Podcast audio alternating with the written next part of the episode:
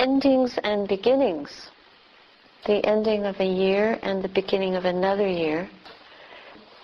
I read about a book called The Dhamma Brothers.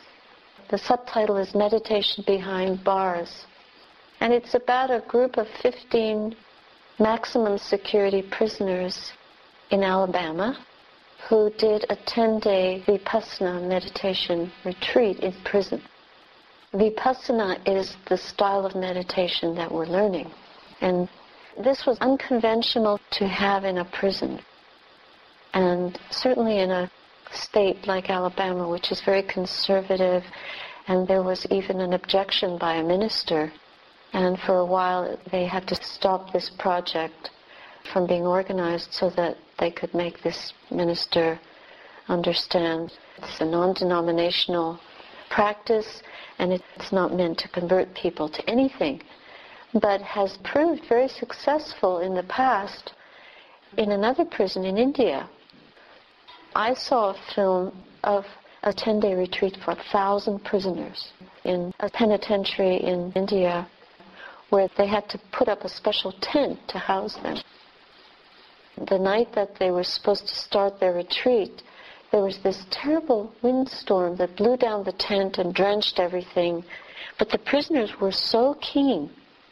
And they also had a very unusual prison warden who was looking for something, I think it was a woman, that could help the prisoners get over their habits of negativity and violence that wasted the whole prison experience completely and made their situation even worse than when they were coming in.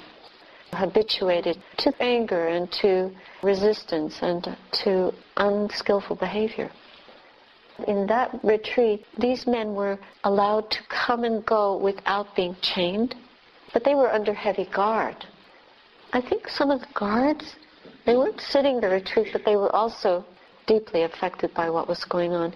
And at the end, some of them broke down weeping in front of the warden and some of their guards, weeping with gratitude and remorse and even hugging their guards. Mm-hmm.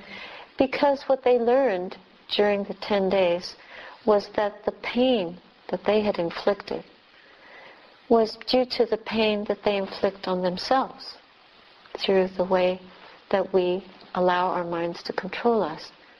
And by having to sit still for 10 days and just meditate, meditate and watch and listen and see how the mind works. How many of you were on the weekend? You came for both days. Just as you might have been nervous beforehand, then at the end, what did you feel? Peaceful. Peaceful. Can you imagine 10 days of it? So these men, hardcore prisoners, were really quite melted and disbelieving at the feelings that could arise in them, feelings of joy, of happiness, of love, of friendship, of letting go their struggle, letting go their hostility, letting go the blackness, even for a few hours. And in Alabama, similar thing happened. These prisoners, there were 15 of them who attended the retreat. It's small, but they went through some great transformation and they began to use their prison life as a retreat and keep meditating in prison. And they had started writing letters to each other. And this book is a collection of the letters that these 15 men who had taken this retreat have been writing about their struggles, about what they learned, about what they're doing with their minds now that they've gotten this wonderful meditation tool. There's a film by Dr. Jenny Phillips. She's an anthropologist.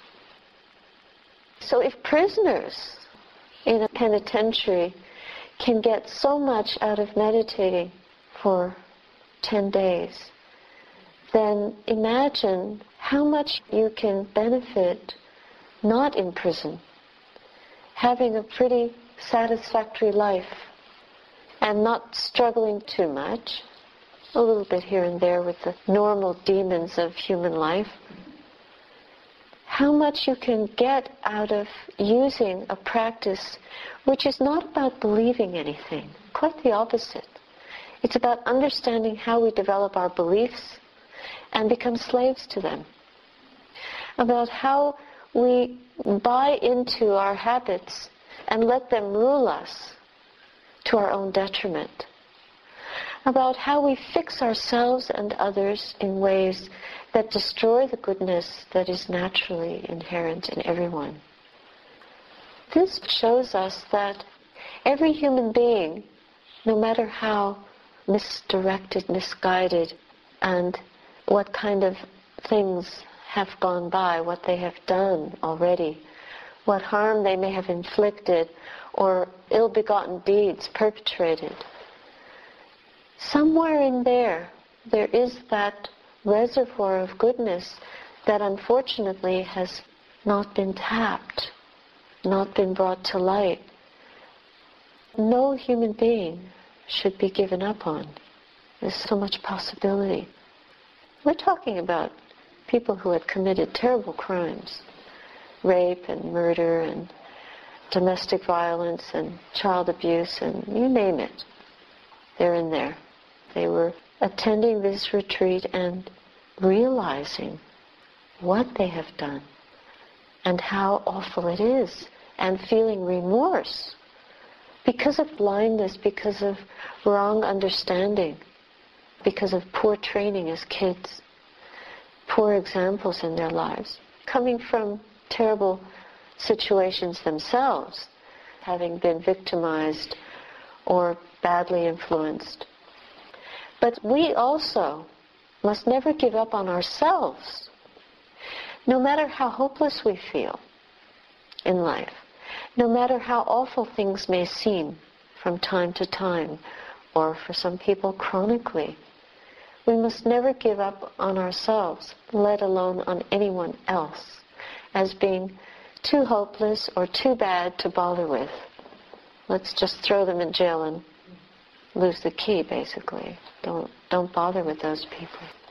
That doesn't mean they're going to be let off, but at least it means that while they're in prison, they, they might be able to use those years to improve themselves, to grow spiritually if they can't be out in society.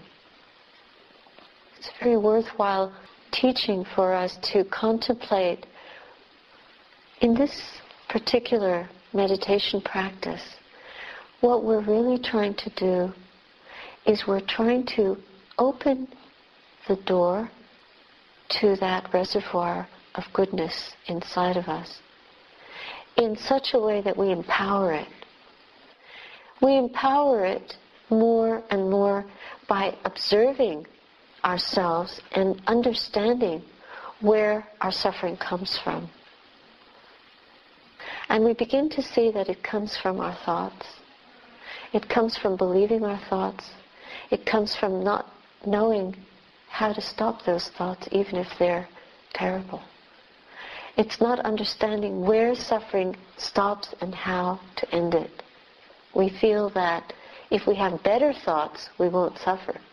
But then the better thoughts turn into not nice thoughts, and we're back where we started.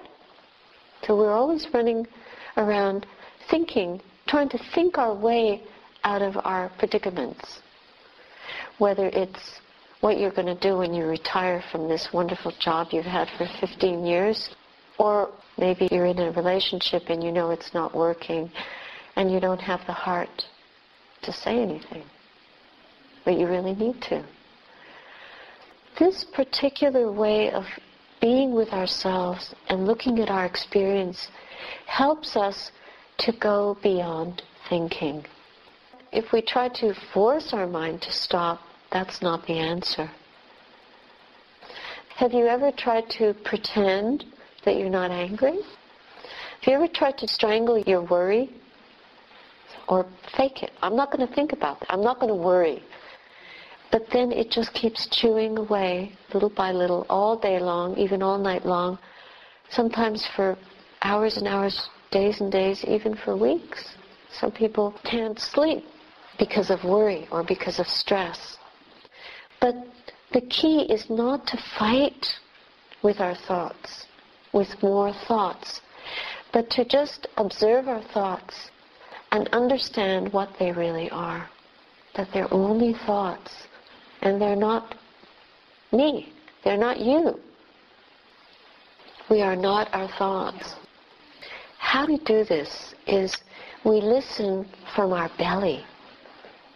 We watch the mind from our belly, not from our brain. We use awareness in the present moment, just the way a scientist uses a microscope.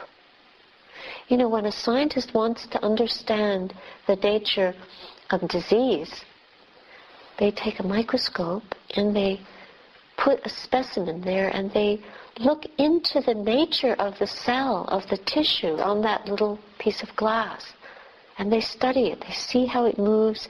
And if it moves a certain way, they know it's normal. If it moves another way, it's abnormal.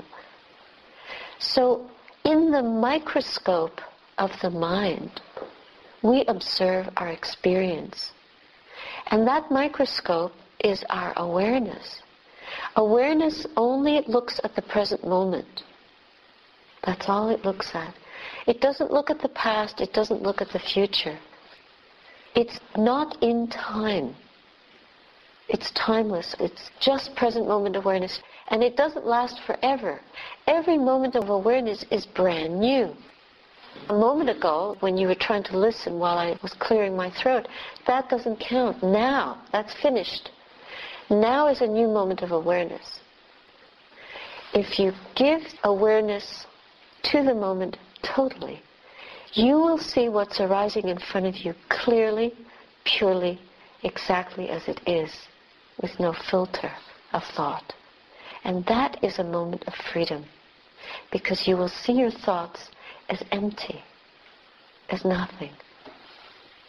And you will no longer follow them. When you no longer follow them, you will be completely at ease in that awareness, which is pure, clear, and empty.